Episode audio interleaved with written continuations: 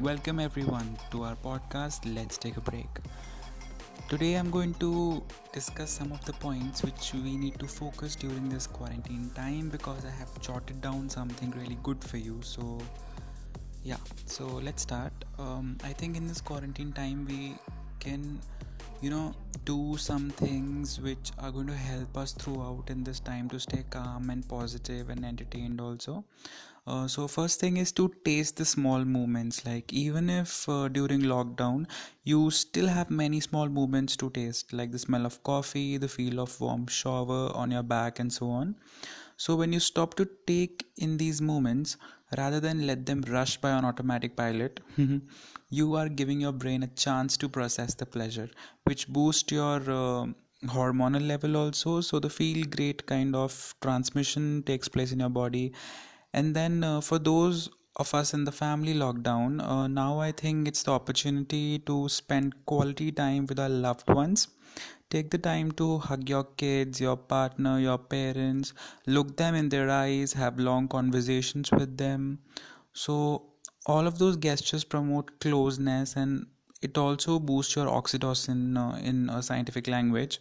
So which is a hormone that bonds people and also have a calming effect on your body so when you have oxytocin level spike they tell your body to switch off cortisol. That's a stress hormone. So i think this is going to help us all out.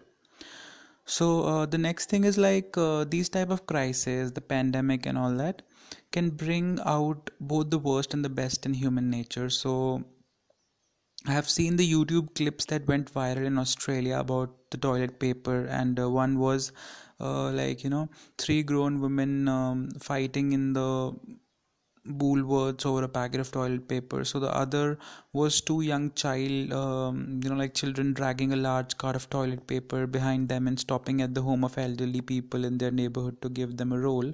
So I like to think that the best in human nature is rising to the coronavirus challenge. We people are becoming more kind. So the philanthropism is actually encouraged uh, in in my view.